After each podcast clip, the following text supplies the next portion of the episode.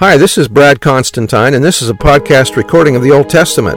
Although this is not an official recording of the Church of Jesus Christ of Latter day Saints, every effort's been made to be as doctrinally accurate as possible.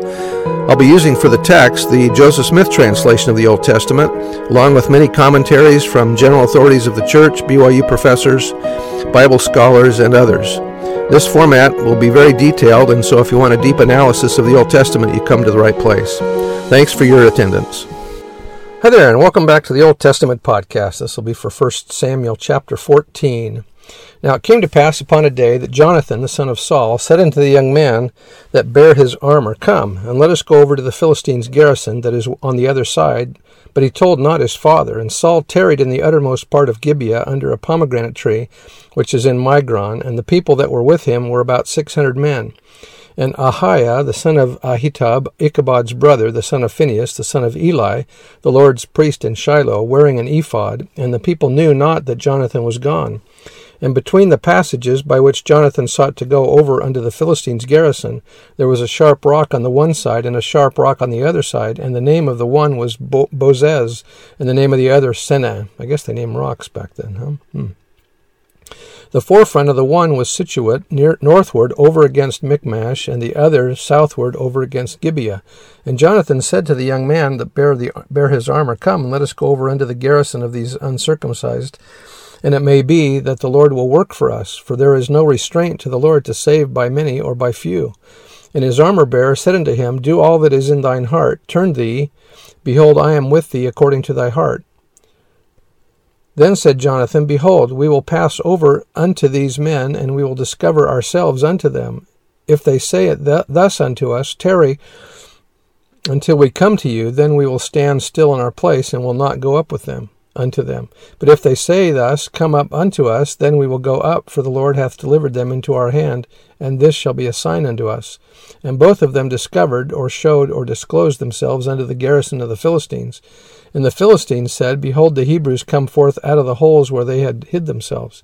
And the men of the garrison answered Jonathan and his armor bearer, and said, Come up to us, and we will show you a thing. And Jonathan said unto his armor bearer, Come up after me, for the Lord hath delivered them into the hand of Israel. And Jonathan climbed up upon his hands and upon his feet, and his armor bearer after him, and they fell before Jonathan, and his armor bearer slew after him. And that first slaughter which Jonathan and his armor bearer made was about twenty men. Within as it were a half an acre of land which a yoke of oxen might plow. And there was trembling in the host in the field, and among all the people the garrison and the spoilers. In the armies of ancient times, certain men were assigned to go out and destroy crops, homes, barns, cattle, and so forth. Their prime purpose was not to take human life, but to make living difficult for the civilian population who supported the military. That was by Clark. They also trembled in the earth quaked, so it was a very great trembling. And the watchmen of Saul in Gibeah of Benjamin looked.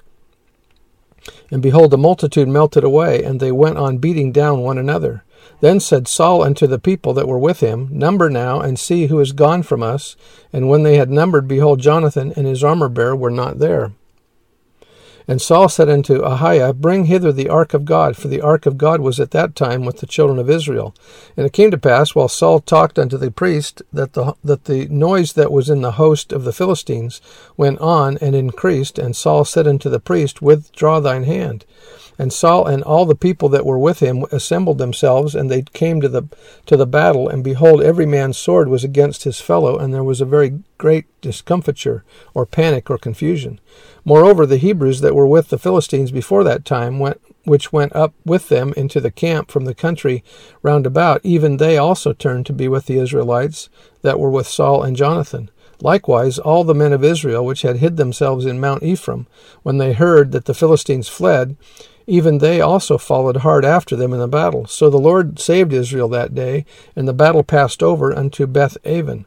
And the men of Israel were distressed that day, for Saul had adjured the people, saying, Cursed be the man that eateth any food until evening, that I may be avenged of mine enemies.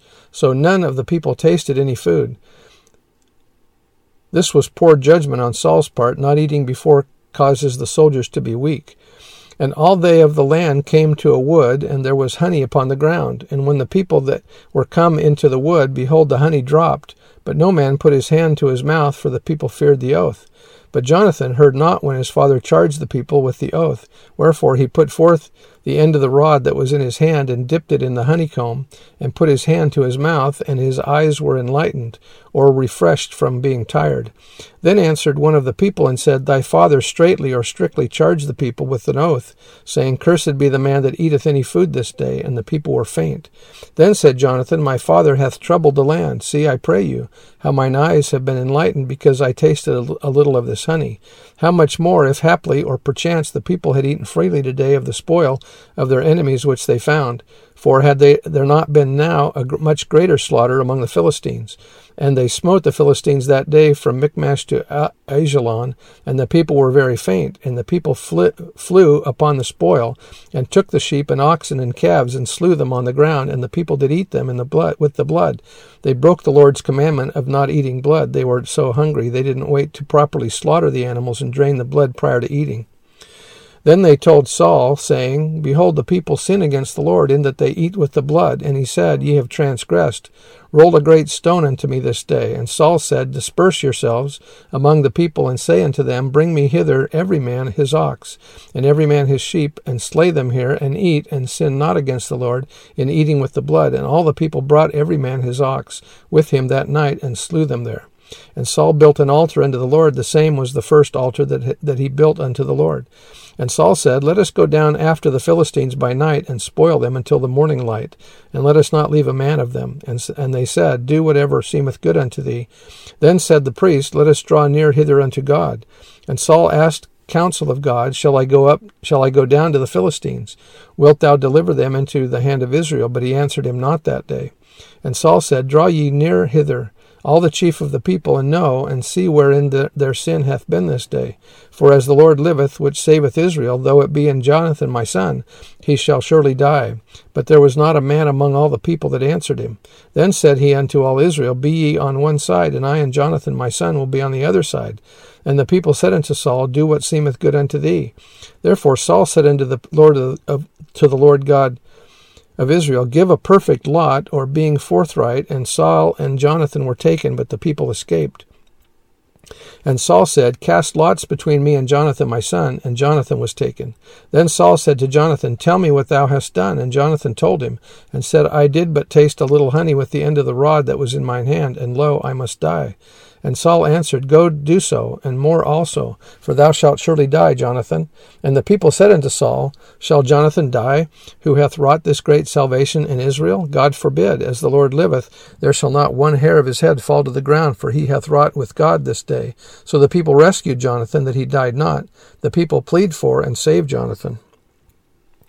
Then Saul went up from following the Philistines, and the Philistines went to their own place.